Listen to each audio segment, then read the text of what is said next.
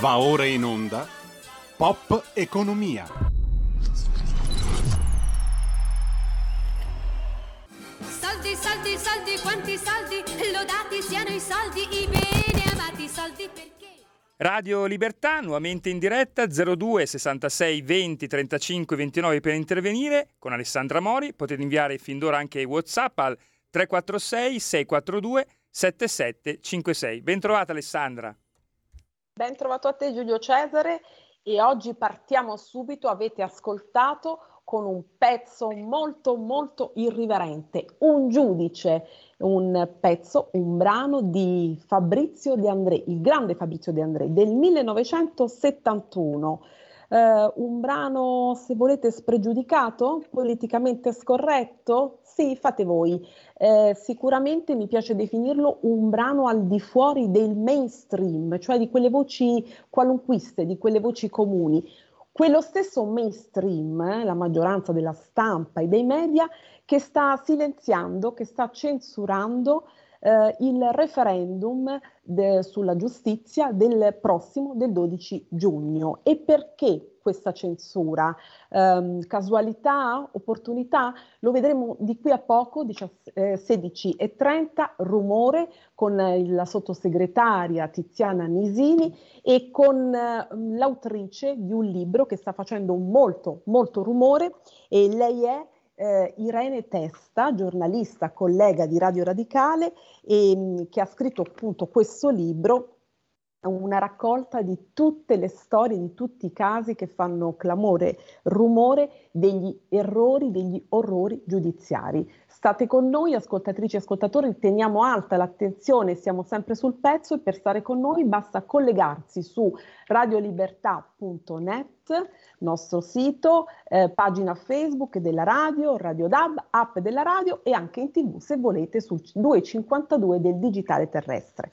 Ma prima cominciamo con la nostra parte chiave, la parte principale, apriamo con la pop economia e vedo collegati i nostri due ospiti, il ritorno di Vincenzo Imperatore, eh, il dottor Imperatore, grande esperto dei mutui, solo la settimana scorsa parlavamo del, del, dei tassi che volano a causa dell'inflazione, quindi i mutui, cosa fare, come ehm, tutelarci dalle fregature, possiamo benissimo dirlo, e quindi benvenuto dottor Imperatore, ben ritrovato. Buonasera a voi, ben trovato, buonasera.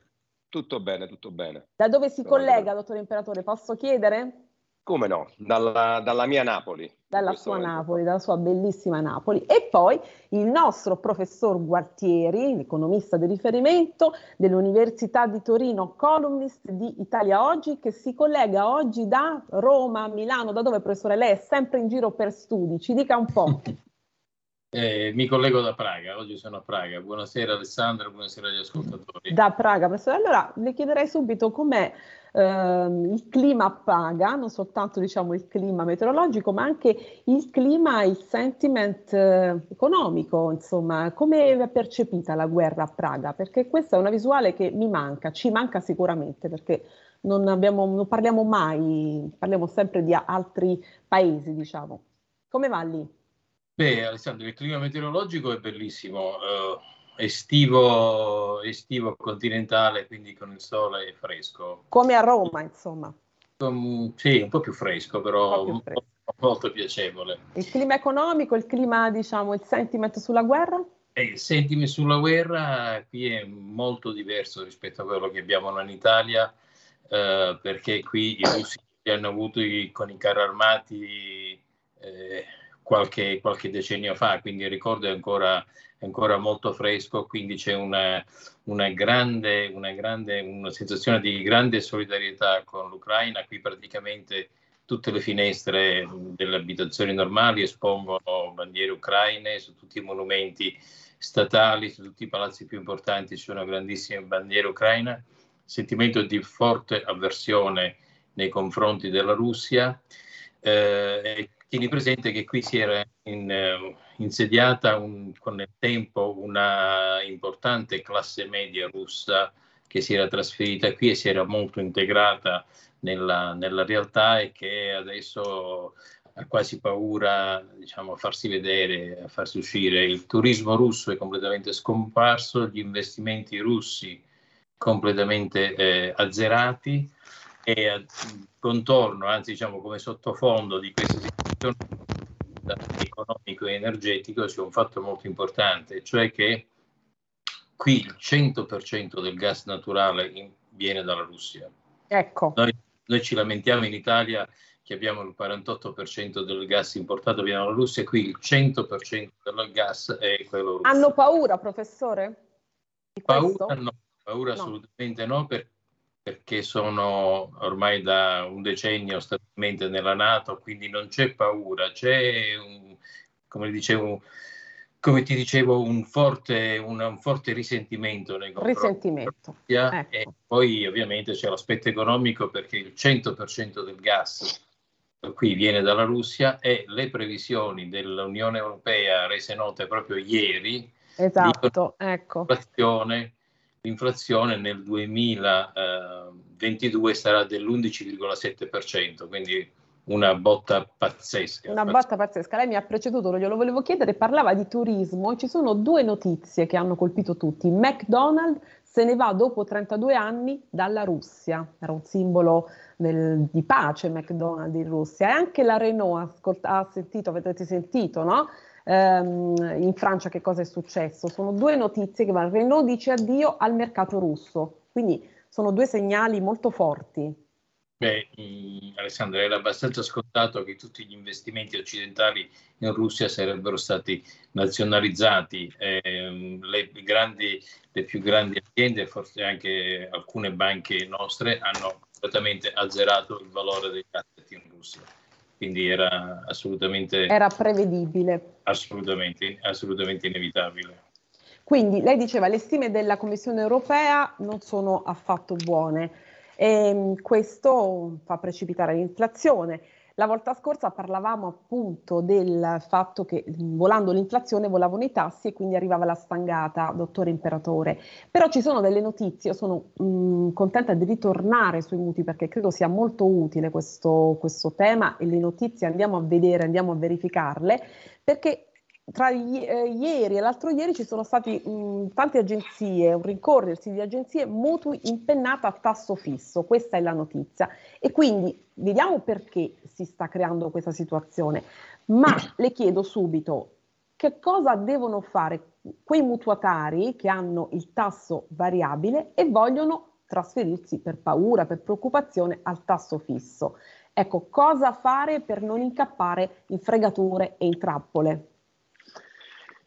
Beh, mm, se vogliamo un attimino riderci sopra, dovevano un attimino informarsi al momento della stipula del, del mutuo e non mm. oggi, quando diciamo così la notizia è più allarmistica e quelle che tu prima hai definito i media mainstream, eh, come dire, la, la, la strombettano. Quindi è più allarmistica che allarmante, eh? Che ne dice? Eh, eh, lo, lo, era già, lo era già. Un, un, un, mutuo due anni fa, tre anni fa, la curva dei tassi era più o meno allineata secondo lo stesso andamento, solo che oggi si è spostata, il professore me ne può dare conferma, si è spostata un po' più su. C'era una curva di tassi in crescita perché avevamo avuto già 5-10 anni di tassi stabili prossimi alla, allo zero e si prevedeva una, un aumento dei tassi. Se si prevedeva un aumento dei tassi, eh, io mh, già due anni fa, tre anni fa, avrei fatto un mutuo a tasso fisso e non a tasso variabile, perché un mutuo che si stimola in 10, 15, 20, 25 anni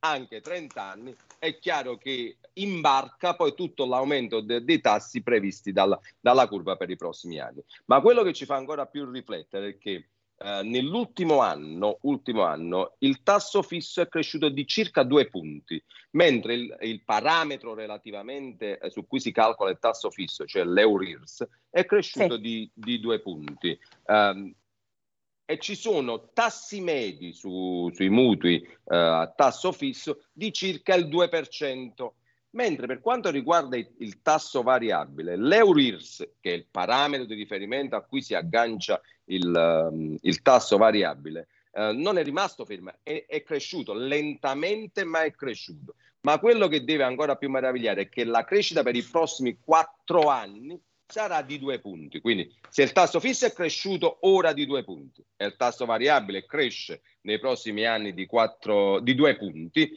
tu mi potrai chiedere, e allora se ho un tasso uh, variabile, passo al tasso fisso, io ti rispondo eh, tenendo presente una, un, un, solo aspetto, la durata del tuo mutuo. Mm. Se hai fatto un mutuo quindi occhio alla durata, cerco di semplificare per chi ci ascolta perché sono consigli fondamentali, dritte e utilissime perché tutti qui più o meno abbiamo un mutuo. Quindi, Se tu hai fatto occhio, un mutuo mm. l'anno scorso, due anni fa, e ancora una ventina di anni di mutuo da, da, da, da pagare, puoi valutare una surroga, cioè puoi valutare l'idea di passare da un variabile a fisso. Ma se ti sono rimasti 5 anni, più o meno 5, 7, 10, 10 anni, devi fare attenzione perché imbarchi anche passando dal variabile al fisso, imbarchi i due, i due punti di aumento che il variabile ti farebbe pagare nei prossimi 5 anni, li imbarchi immediatamente in un tasso fisso che è mediamente due punti in più rispetto al tasso variabile. Quindi occhio alla durata. Se mi rimangono 20 anni, sì, surrogo da variabile a fisso. Se ho ancora pochi anni da pagare il mutuo, 5 anni, 7 anni, eh, rifletterei un attimino perché più o meno alla fine pago gli stessi, gli stessi soldini. E una domanda semplice semplice, molte persone sono spaventate, almeno così mi chiedono, mi dicono, chiedi al dottore imperatore, ora eh, magari evitiamo di prendere il mutuo proprio adesso, in questo clima di inflazione pesantissima, andiamo in recessione, la guerra, No, anche questo è un allarmismo, eh, fermiamoci, non compriamo, siamo fermi, forse è il momento di stare fermi. Che ne dice, dottore Imperatore? Bisogna no, andare so... oltre la paura?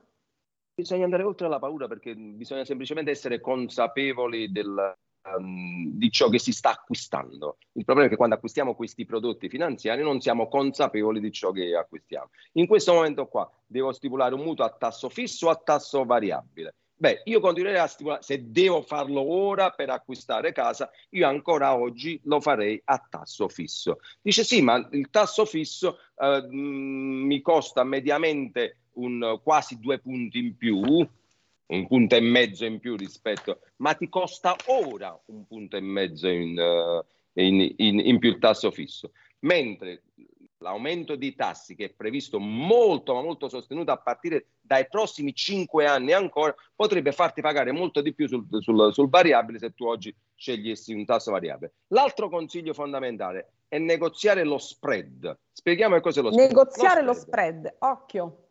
Lo spread è il guadagno della banca. Il tasso di riferimento è uh, l'Euribor, abbiamo detto per un tasso variabile, l'Eurirs per il, um, il, tasso fisso, è come se la banca andasse, diciamo, uh, come dire, semplificando, presso il mercato all'ingrosso, uh, la BCE il mercato all'ingrosso, va a comprare il denaro a quel tasso che è Euribor e Eurirs e lo deve vendere al, nel mercato al dettaglio a noi che andiamo a chiedere il mutuo. Ci mette sopra qualcosa da guadagnare rispetto al prezzo che ha pagato al mercato all'ingrosso. Questo, questo uh, guadagno si chiama spread. Bene, in questo paese o in questo momento le banche cosa stanno facendo? Per indurre le persone a fare il tasso variabile e non il tasso fisso, stanno mettendo più spread sul tasso variabile rispetto al, al tasso, quindi per eh, più spread, chiedo scusa, sul, sul, tasso fisso rispetto al tasso variabile,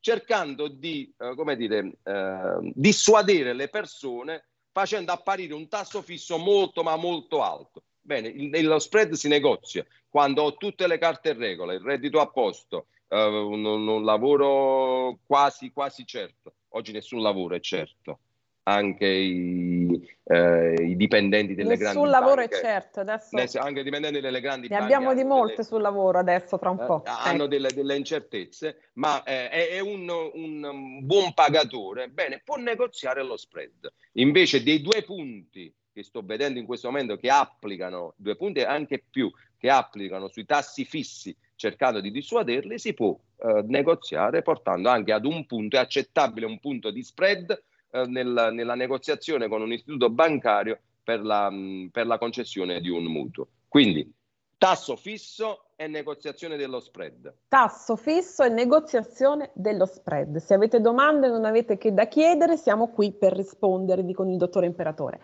Prof. Gualtieri me l'ha servita su un piatto d'argento, Vincenzo Imperatore, il lavoro, il lavoro non è mai certo e lei vener- eh, sabato su Italia Oggi ehm, ha fatto un'importante, un'interessante disamina che ho letto con molta attenzione, che cosa fare per far crescere l'occupazione. In sostanza il problema è questo, se ho ben capito. Eh, lei dice, ma questi dati sulla crescente occupazione certificati, e lo abbiamo commentato anche la volta scorsa dall'Istat, poi, fanno poi pandanno e coincidono davvero eh, il numero degli occupati, cioè coincide davvero con una con il crescere dell'occupazione, quindi con un, creme, un incremento dell'occupazione, cioè questi dati fanno vera occupazione, sì o no? Perché io qualche dubbio ce l'ho, insomma l'Istat ci ha confortato, ma... Ehm, come cercavo di spiegare la settimana scorsa e come... Ecco, andiamo penso... più a fondo questa volta. Allora, il punto fondamentale, non bisogna confondere l'aumento del numero degli occupati con, la crescente occupazione. Con l'aumento dell'occupazione, perché succede in Italia ormai stabilmente da anni che anche se aumenta il numero delle persone che lavorano, non aumenta il numero delle ore lavorate, e cioè la stessa torta viene divisa tra più persone e quindi ciascun occupato lavora di meno. Quindi ci sono più occupati, ma ciascuno di questi lavora. Il totale delle ore lavorate non aumenta. Ti faccio un esempio così per gli ascoltatori diventa sì, tutto... Un esempio pratico, concreto come piace a noi. Immaginiamo di avere una qualunque piccolissima attività economica, un negozio, una carrozzeria, un ufficio di pratiche amministrative. Ora, se il, l'incasso del negozio eh, rimane uguale, è possibile che io possa assumere delle altre persone, possa aumentare il numero delle ore lavorate? No, perché se incasso 100 e lavorano 10 ore e il mio 100 rimane sempre quello, è chiaro che non potrò mai aumentare l'occupazione. Qual è la situazione in Italia oggi? La situazione in Italia oggi è che il nostro PIL, cioè il nostro incasso complessivo del paese, la produzione complessiva del paese, è più o meno quella di 20 anni fa, di 21 anni fa. Quindi è chiaro che se il mio incasso complessivo è sempre quello, non, potrò, non ci saranno mai le condizioni perché io possa far crescere questa occupazione. Quindi eh, il numero, anche se cresce il numero degli occupati, la conseguenza inevitabile è che diminuiscono le ore lavorate per ciascuno. Quindi è questa è la disamina, l'analisi, la soluzione, diciamo. So che, ecco, per incrementare il lavoro, professore, Benissimo. Allora, cosa fare? eh, affinché possa crescere l'occupazione, eh, bisogna innescare dei procedimenti che però sono dei procedimenti che avranno i loro frutti nel lungo periodo. Quando cresce l'occupazione? Cres- torniamo al negozio, all'esempio del negozio. Uh, se io con la stessa quantità di uh, ore lavorate o la stessa quantità di dipendenti riesco per il progresso tecnologico, perché i miei dipendenti sono particolarmente bravi, perché eh, indovino un prodotto che il mercato mi richiede, mi richiede tanto. Se io nel mio negozio con lo stesso numero di dipendenti e lo stesso numero di orario di apertura, ecco, facciamo così, riesco ad incassare di più, perché ci sono queste condizioni, allora inizio a innescare un, un eh, meccanismo che poi può portare all'incremento dell'occupazione. Come? Con lo stesso numero di ore lavorate, produco di più, incasso di più, quindi aumentano i profitti certamente per l'imprenditore che sarà anche portato a aumentare lo stipendio per eh, i lavoratori sì. impiegati. I lavoratori impiegati aumenteranno i loro consumi, l'imprenditore sarà invogliato ad investire, se aumentano consumi ed investimenti si creano le condizioni per cui possa aumentare il numero delle ore lavorate. Tutto quindi nasce solo e esclusivamente nel momento in cui a parità di ore lavorate riesco a produrre di più. Come? Aumentando quello che si chiama la produttività del lavoro, cioè con un'ora di lavoro non produco più 100 ma produco 102, 103, 104. Questo è quello che innesca un meccanismo virtuoso. Come si aumenta la produttività del lavoro? E qui arriviamo al, al punto al chiave. punto centrale, a quello che vogliono tutti farsi sentir dire, no? la produttività del lavoro e quindi come si incrementa il lavoro? Esiste, esiste soltanto un meccanismo per un'economia matura come l'Italia, perché poi i paesi in via di sviluppo hanno altri meccanismi, ma noi siamo una grande economia sviluppata e matura, quindi esistono solo due modalità, investimento in istruzione e investimento in ricerca e sviluppo. Mm. In questa maniera i lavoratori sono più formati, c'è più tecnologia nelle produzioni e questo ci consente di aumentare la produttività. Ma questo non succede dalla mattina alla sera, succede con anni e anni di investimenti. Un Poi po' come gli investimenti sul gas, professore, no? Eh sì, certo. Allora, noi investiamo, investiamo oggi in istruzione e in ricerca e sviluppo e tra qualche anno avremo un incremento della produttività che potrà innescare un meccanismo virtuoso.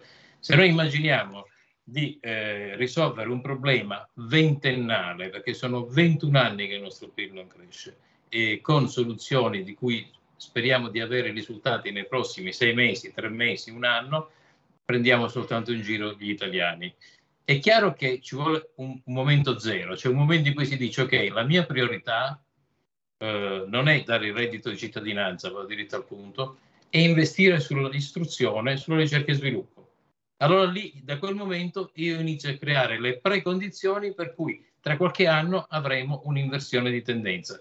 Se io continuo a pagare il reddito di cittadinanza e non investire in istruzione, in ricerca e sviluppo, saremo sempre così, a navigare nel mare mh, melmoso degli ultimi vent'anni.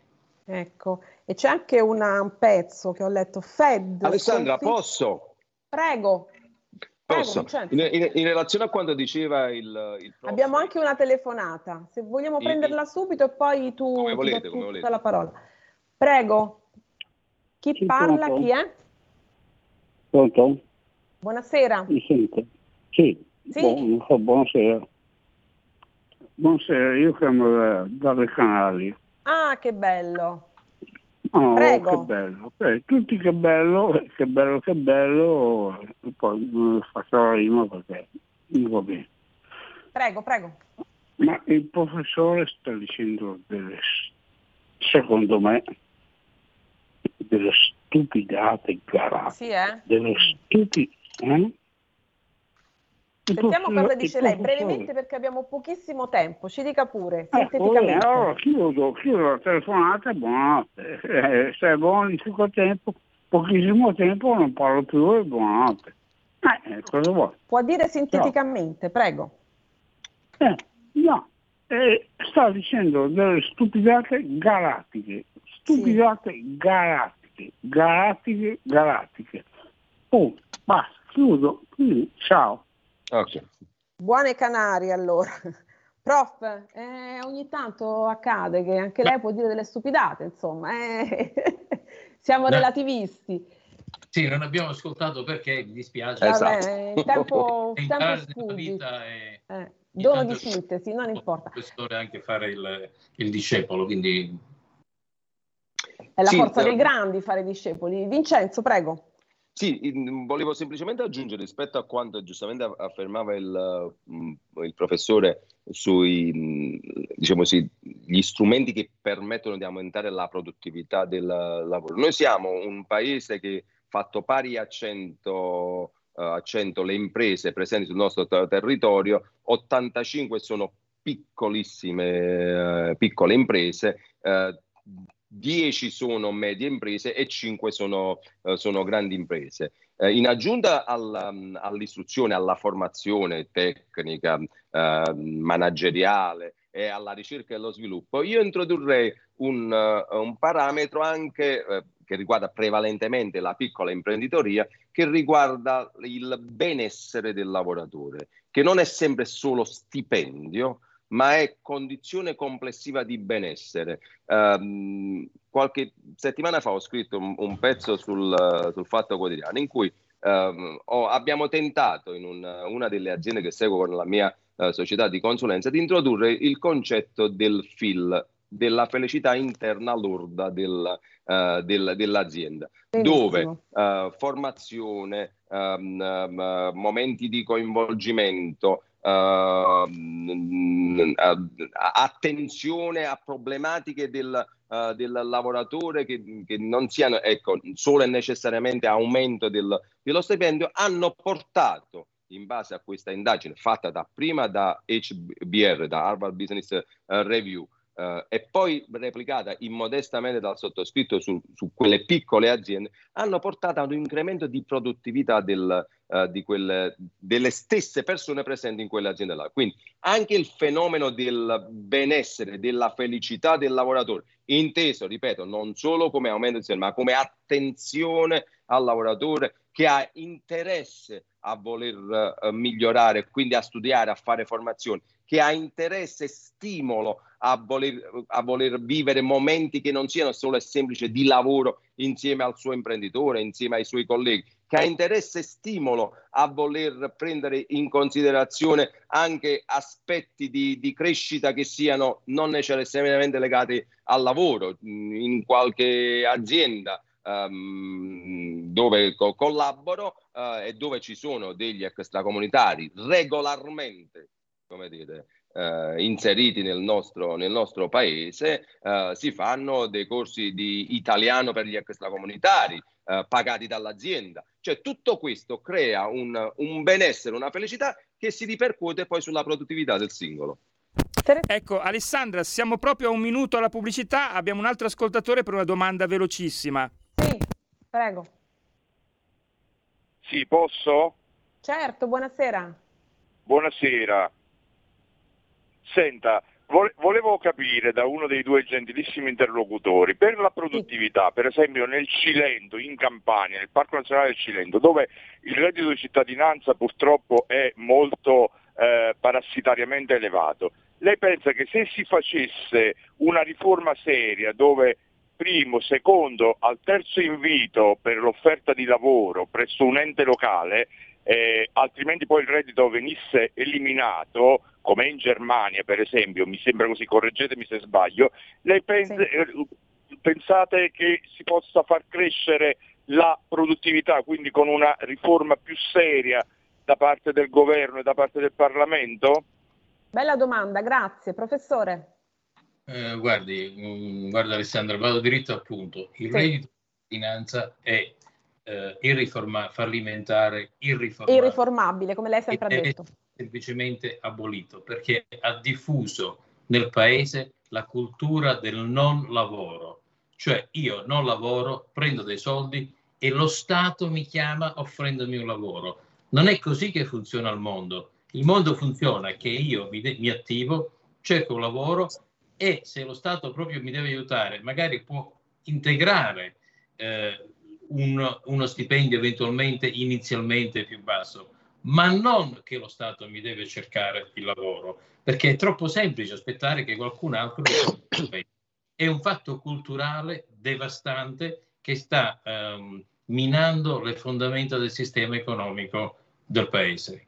Chiarissimo, l'abbiamo detto. Ma come dicono gli avvocati. Prego, Vincenzo, e chiudiamo perché siamo. Ma come dicono gli avvocati, a tutto voler concedere, nel caso in cui ti chiamano tre volte e tu rifiuti per tre volte un lavoro in un'azienda, eh, così come ci diceva il radioascoltatore chiamato dal sì. bellissimo Cilente della mia campagna, e, e, tu rifiuti per tre volte, perdi il reddito di, di, di, cittadinanza, che altrimenti in quel caso là mi hai confermato, come diceva il professore, che si tratta di puro assistenzialismo.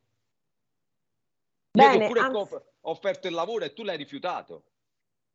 Anzi male, irriformabile, lei lo ha sempre detto professore, è una misura che è culturalmente devastante e produttivamente inutile. Scusa Alessandro. Gra- prego, velocissimamente siamo proprio agli sgoccioli. Costa allo Stato, cioè ai contribuenti italiani, 700 milioni al mese, 8,4 miliardi all'anno. 8,4 miliardi all'anno. Praticamente una fettina discreta del, del nostro PIL, lo 0,5% del nostro PIL. Perfetto, grazie professor Gualtieri, noi ci vediamo mercoledì, abbiamo tanti tanti dati da commentare ancora, grazie Vincenzo Imperatore per i consigli e le indicazioni Gra- utilissime, salviamoci sempre, eh? cito il tuo libro, edito da Chiare Lettere, un libro illuminante. Grazie, a martedì. Arrivederci. Arrivederci. Stai ascoltando Radio Libertà la tua voce libera, senza filtri né censure, la tua radio.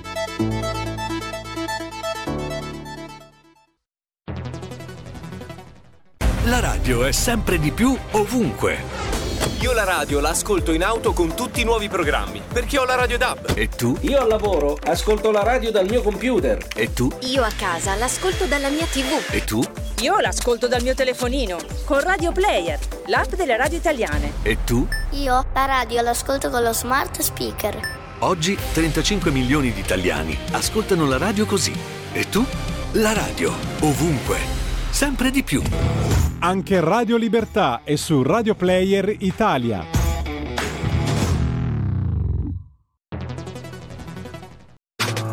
Stai ascoltando Radio Libertà. La tua voce libera, senza filtri né censura. La tua radio. La tua radio è ascoltabile anche con la televisione in digitale. Sul telecomando della televisione digitale o del tuo ricevitore digitale puoi scegliere se vedere la TV o ascoltare la radio. Risintonizza i canali radio e troverai anche Radio Libertà, canale 252.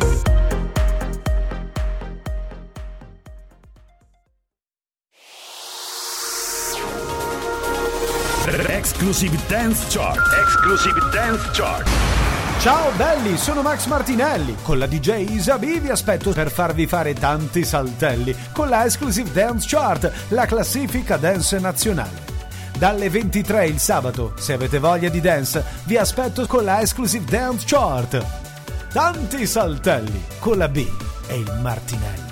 Exclusive Dance Chart.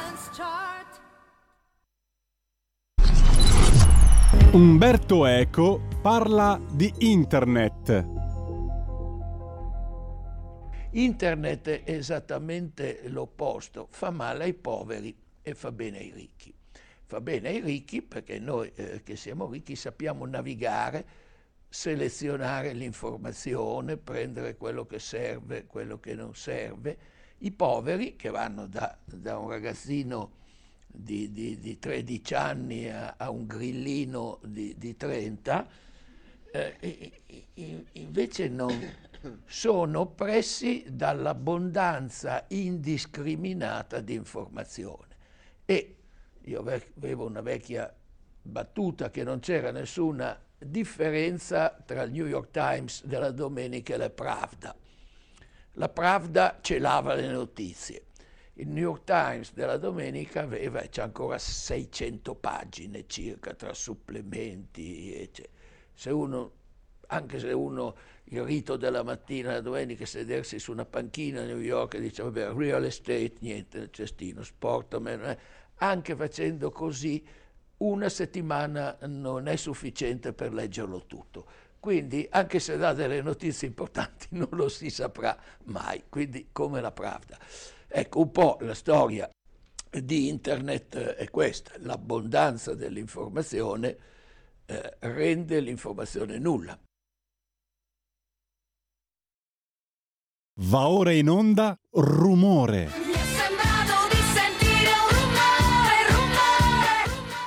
Ed eccoci alla seconda parte della trasmissione ideata e condotta da Alessandra Mori. Stiamo incontrando qualche eh, difficoltà nel collegarci con il secondo ospite femminile della puntata, ma vedremo di risolverlo in corso d'opera, Alessandra. Per il momento vediamo inquadrata sia te sia Tiziana Nisini. Benissimo, alla quale do il ben ritrovato e il benvenuto sottosegretario al lavoro e alle politiche sociali, Tiziana Nisini. Ben trovata. Grazie, grazie a voi per l'invito. Finalmente in video è molto tutto più bello, così interagiamo di più, interagiamo meglio anche per le ascoltatrici e gli ascoltatori.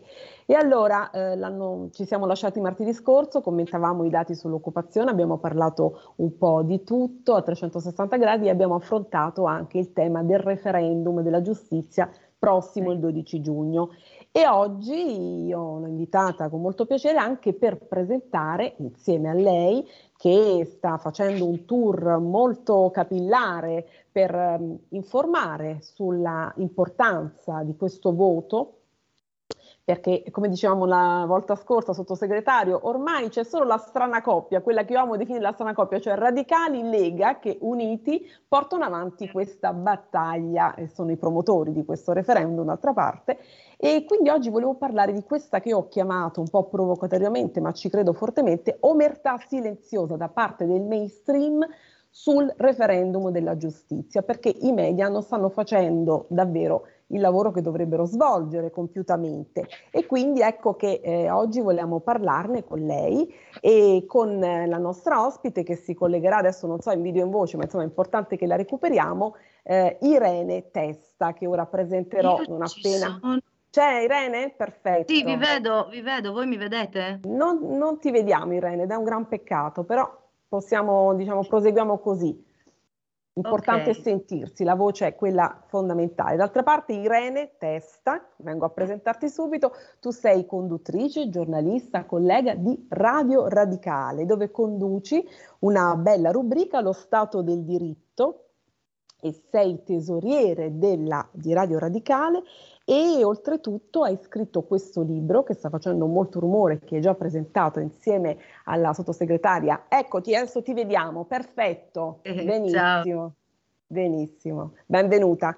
E quindi Grazie. un libro che sta facendo quello sì molto rumore, eh, che è presentato insieme alla sottosegretaria Nisini anche settimana scorsa, insieme al segretario del Partito Radicale, a Matteo Salvini, è un parterre molto importante. Ecco che Giulio Cesare ce lo sta mandando anche in video, la cover. Il fatto non sussiste, storie di orrori giudiziari. Tanti, tantissimi, troppi gli errori e gli orrori giudiziari, i casi di ingiusta detenzione. Ecco, ehm, sottosegretario, innanzitutto chiedo a lei, prima di passare la parola a Irene, come sta andando la campagna informativa, perché lei è impegnatissima su questo, e poi subito insieme presentiamo il libro. Come vanno le cose? Ma diciamo che noi come Lega e Partito Ra- Radicale stiamo cercando di fare più rumore possibile, nel senso Bene. non ci fermiamo, continuiamo anche con il passaparola, anche con cose semplici, continua un clamoroso, un clamoroso silenzio, ma noi non ci fermiamo fino all'ultimo minuto prima, prima del voto, perché oggi siamo qui a presentare il libro di Irene che, che saluto e che ringrazio per il grande lavoro che ha fatto e che continua a fare. Perché il libro di Irene, io l'ho, Irene Lo Sa l'ho letto già due volte, perché è un libro che ha, di fatto in un paese normale avrebbe dell'incredibile, no? Sembra quasi un libro di fantascienza, dove ci sono delle persone e queste persone di qualsiasi tipo, cioè ci sono ragazzi, ci sono padri di famiglia, ci sono politici, da sindaci, assessori a intere giunte, ma anche professionisti, semplici infermieri, lavoratori, che sono vittime di questo sistema che non funziona, che non ha funzionato perché si parla anche di storie passate afferibili a, a qualche anno fa, tanti anni fa, e che noi non ci possiamo permettere. I numeri sono allucinanti, si parla di più di mille persone vittime di errori o di, tra persone condannate in via definitiva e poi assolte o vittime o persone comunque vengono arrestate, stanno delle settimane, dei mesi, degli anni in carcere ingiustamente, come un caso che non è citato nel libro di Irene, ma eh, Giuseppe Gulotta che ha trascorso ingiustamente 22 anni di carcere. C'è una persona che ha visto la sua vita completamente spezzata, con una famiglia a attenderlo fuori e il lieto fine è che è stato assolto e che la moglie ha avuto la forza, questo amore che la- e l'ha aspettato per 22 anni, l'abbiamo vista insieme lunedì alla convention che c'è stata a Roma, ma anche la storia di un ragazzo che è stato arrestato, ha trascorso in carcere 185 giorni, non ha avuto la forza di, eh, di andare avanti e si è tolto la vita. Un ragazzo che è morto innocente, così come la- l'infermiera di Piombino, un'infermiera che è stata accusata di aver ucciso 10 pazienti con dosi di eparina, un grande clamore mediatico dove tutti noi siamo rimasti sorpresi proprio per il ruolo che svolgeva e poi eh, la soluzione non l'ha vista nessuno. Io stessa non sapevo della soluzione, l'ho saputo, l'ho scoperto leggendo il libro. Quindi sono raccolte 25 storie, ma se consideriamo che sono più di mille persone all'anno che sono coinvolte, è un problema che fino ad ora non ha toccato me, non ha toccato te Alessandro, può toccare ma tutti. potrebbe toccare tutti. E Quindi noi continueremo a divulgare l'importanza dei referendum e il senso del referendum di fatto è, è racchiuso in questo libro che tutti possono leggere, tutti possono comprendere questo sistema che ha dei meccanismi che non funzionano più o meglio funzionano male.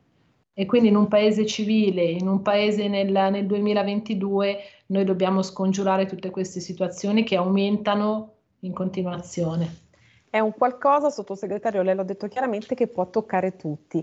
Irene, io eh, voglio leggere queste, queste poche righe perché le storie qui raccontate, le vite degli altri, ma domani o dopo potrebbero accadere a tutti. Un errore di persona, un accertamento mancato, le falsità senza riscontri. È la prefazione firmata Gaia Tortora, la figlia di una vittima illustre, di un galantuomo, Enzo Tortora.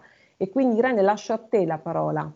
Sì, ha fatto bene a ricordare questa prefazione proprio perché domani è l'anniversario della, di, della, scomparsa di Enzo Tortora che noi intendiamo celebrare davanti alla RAI proprio per denunciare, così come diceva la sottosegretaria Nisini, questo silenzio assordante e vergognoso da parte di, dell'informazione italiana, del servizio pubblico italiano. Come dicevo eh, in apertura, manifestazione contro la censura del referendum giustizia, così ho letto le varie locandine. Sì, perché noi stiamo assistendo intanto a un silenzio assoluto, a un'informazione che è partita un'omertà, tardi. direi, un'omertà.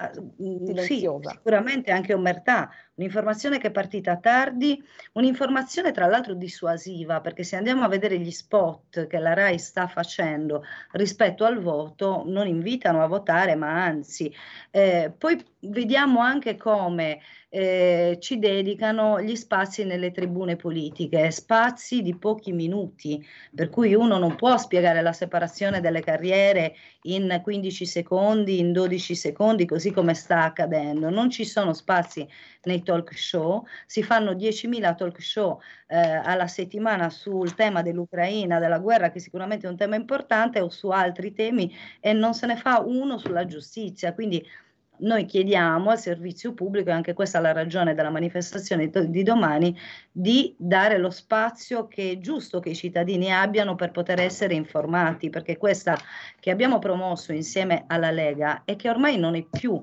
il referendum della Lega del Partito Radicale, ma il referendum dei cittadini italiani, è una riforma storica, una riforma epocale, una riforma che i cittadini italiani attendono da almeno 30 anni e questa è un'occasione importante che purtroppo a causa dell'informazione rischiamo di dover sprecare. Questo sarebbe davvero un uh, grosso peccato proprio anche per le ragioni che prima eh, la sottosegretaria Nisini citava rispetto appunto a tutte le persone che finiscono in questo tritacarne della giustizia che eh, non fa sconti a nessuno, eh, che un giorno incarcera il politico e lo fa finire su le, tutte le prime pagine dei giornali e un giorno se la prende col cittadino eh, comune che magari eh, finisce disgraziatamente in una vicenda eh, dove non c'entrava nulla.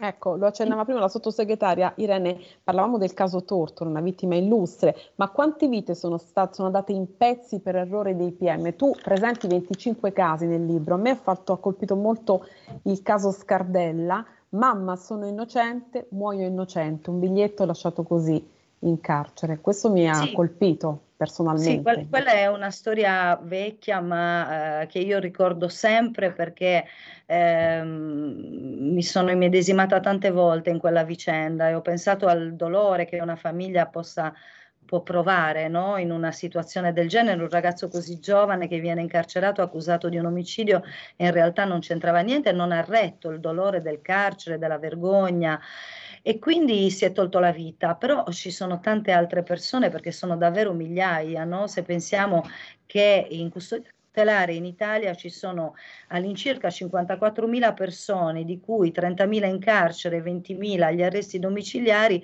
e la metà di questi spesso viene dichiarata innocente, che sono dei dati davvero che fanno paura perché vuol dire che eh, ogni, ogni, giorno tre persone finiscono in carcere ingiustamente. Quindi il cittadino italiano in realtà ha davvero paura di questa giustizia, ne ha paura la politica e purtroppo, questo mi duole dirlo, perché il Parlamento che ha paura eh, della magistratura in qualche modo, no? del potere giudiziario, è sicuramente un, una sconfitta molto grande, soprattutto per i cittadini italiani, perché il Parlamento chiaramente rappresenta la sovranità popolare. Ora ci si accusa del fatto che le riforme le avrebbe dovute fare il Parlamento e non i, il referendum, ma se il Parlamento finora non è riuscito a farle, io credo che lo strumento che noi stiamo, abbiamo offerto ai cittadini italiani sia uno strumento non solo costituzionale, ma sicuramente l'unico in questo momento perché il quesito è unico fondamentalmente. Ecco, poi alla parliamo bene del quesito, esatto. Di ecco. questi referendum, al di là dei cinque quesiti, il quesito è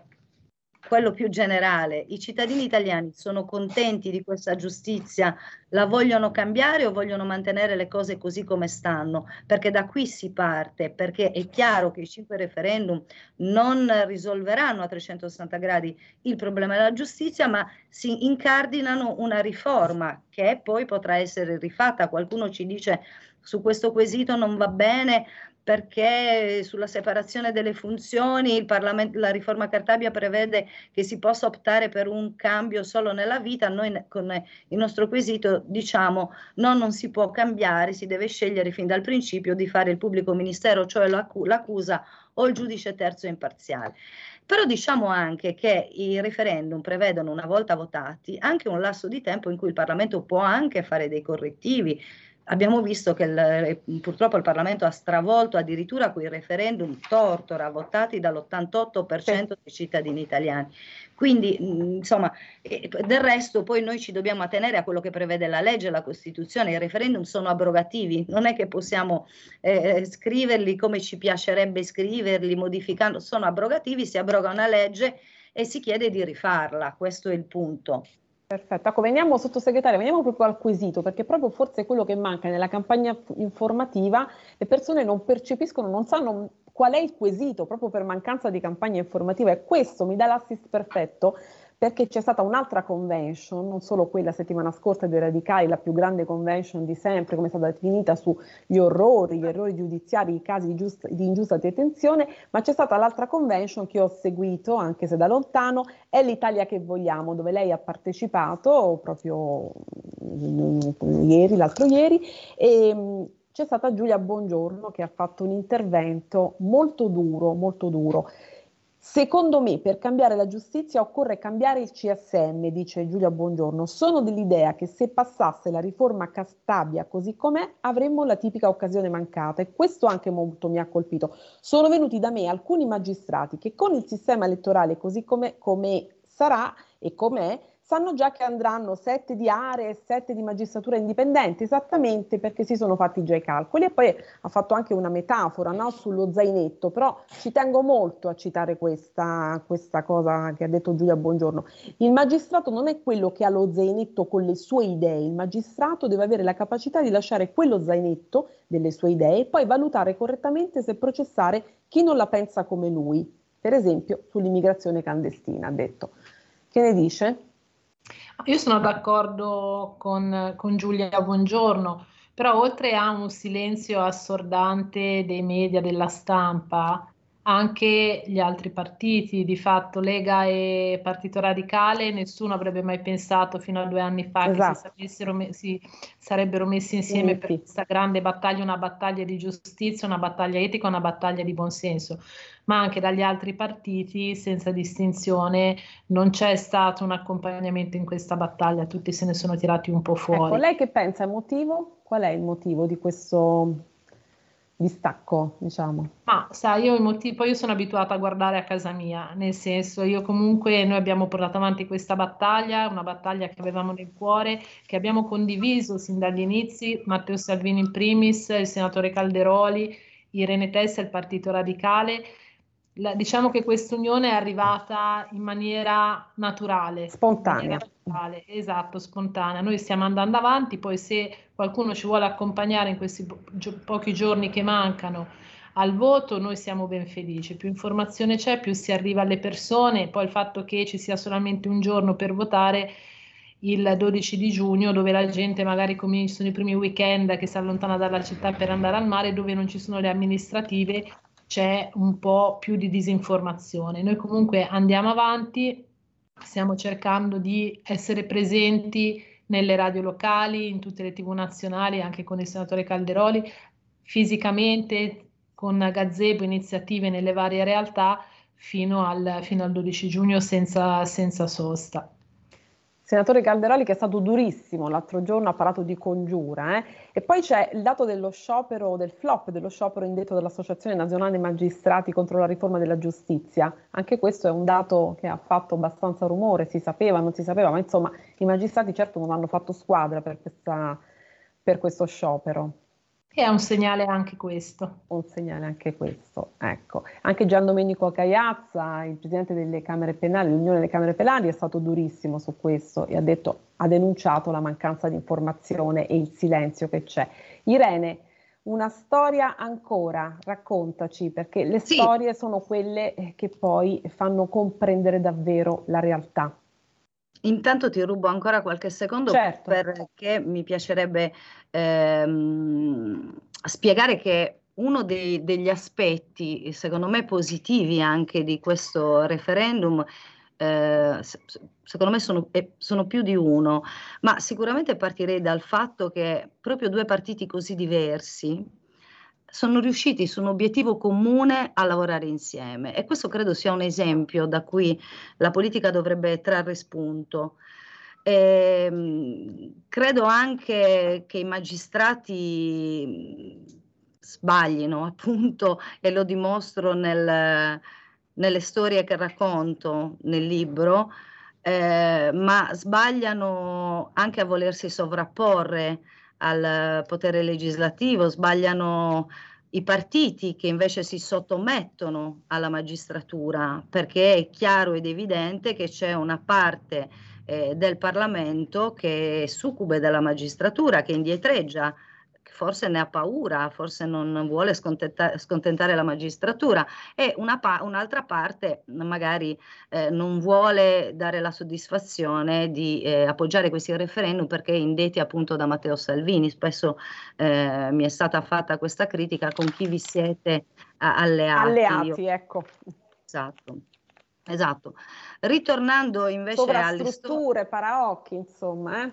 Abbastanza sì, no, ancora. come se poi noi non sapessimo scegliere, diciamo, a parte il fatto che noi come Partito Radicale abbiamo chiesto all'intero arco parlamentare di promuovere questo referendum, l'unico che ci ha aperto la porta è stato Matteo Salvini e siamo stati ben lieti eh, di aver portato avanti questo referendum eh, insieme a lui e alla Lega e dobbiamo ringraziare la militanza della Lega per aver eh, raccolto le firme, fatto il gazebo e, ed essersi presa anche la responsabilità di fare questo referendum, no? perché appunto si dice spesso chi li tocca muore, quindi Matteo Salvini in realtà poteva pure averne paura e dire perché io mi devo esporre, abbiamo visto anche come partiti che hanno sempre eh, eh, sbandierato la, la bandierina appunto della giustizia, oggi non, non fiatano, sono scomparsi e quindi voglio dire, io credo che eh, appunto sia un, uh, sicuramente questo un grande merito.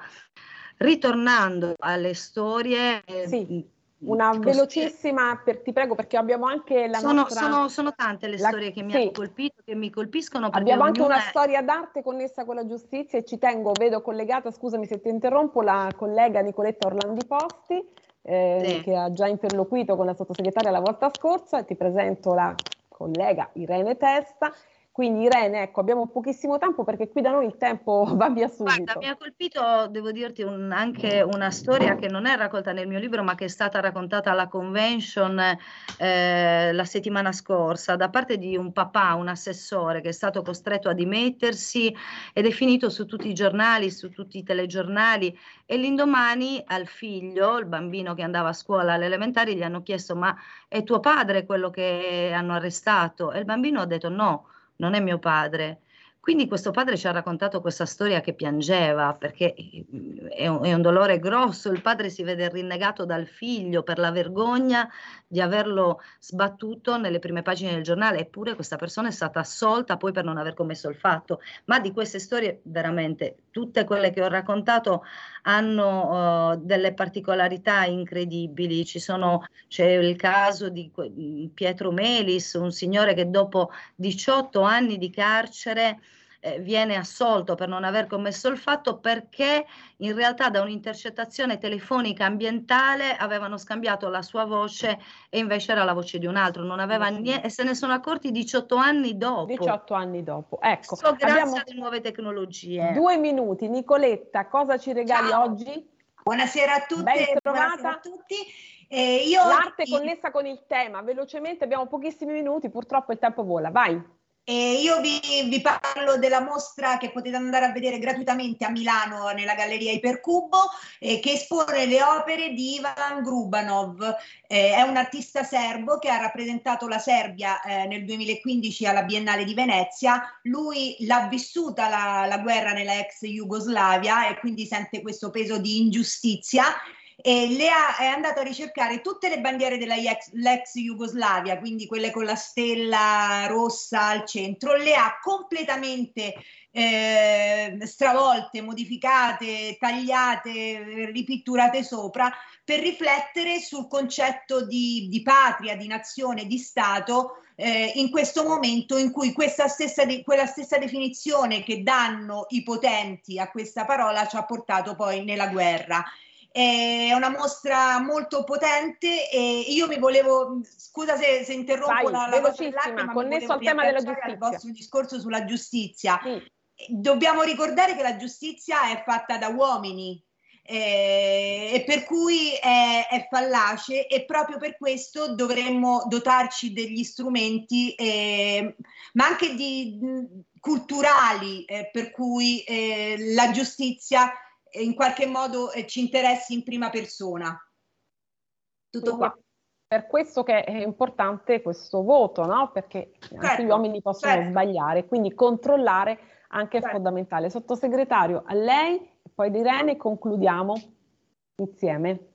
Beh, innanzitutto io vi ringrazio per aver dedicato questo spazio alla questione dei referendum, al libro di Irene, perché siete comunque sempre presenti sui temi attuali e questo non può che insomma giovare alla causa, una causa che noi vogliamo portare fino in fondo. Vogliamo, ci abbiamo scommesso tanto, abbiamo passato un'estate insieme ai nostri militanti, simpatizzanti al Partito Radicale nelle piazze, anche sotto il sole, abbiamo non tanto io ma tutti i militanti, le persone che si sono dedicate, si sono spese per questa causa e l'abbiamo fatto con la convinzione di arrivare. Il primo passaggio è stato fatto, la data del 12 giugno è l'inizio di un percorso che vuole andare, che deve rendere giustizia a tutte quelle vittime accusate ingiustamente, vittime di errori giudiziari, che hanno visto la loro vita rovinata, si sono ammalata e per tutte quelle che non ci sono più perché non hanno, hanno sofferto così tanto che sono tolte la vita. Sono disposta, siamo disposti a tornare sul tema prima del 12 giugno per far comprendere l'importanza di questo voto. Grazie sottosegretario, grazie Irene. Quando vuoi siamo qui anche per altre storie, se vuoi portarci delle- dei protagonisti insomma, di queste storie, noi siamo qui insieme alla sottosegretaria. Grazie Nicoletta e a presto. A presto. martedì. Grazie. Abbraccio a tutte le ascoltatrici e gli ascoltatori. Ciao, arrivederci. Ciao. Grazie. Ciao. Avete ascoltato Pop Economia.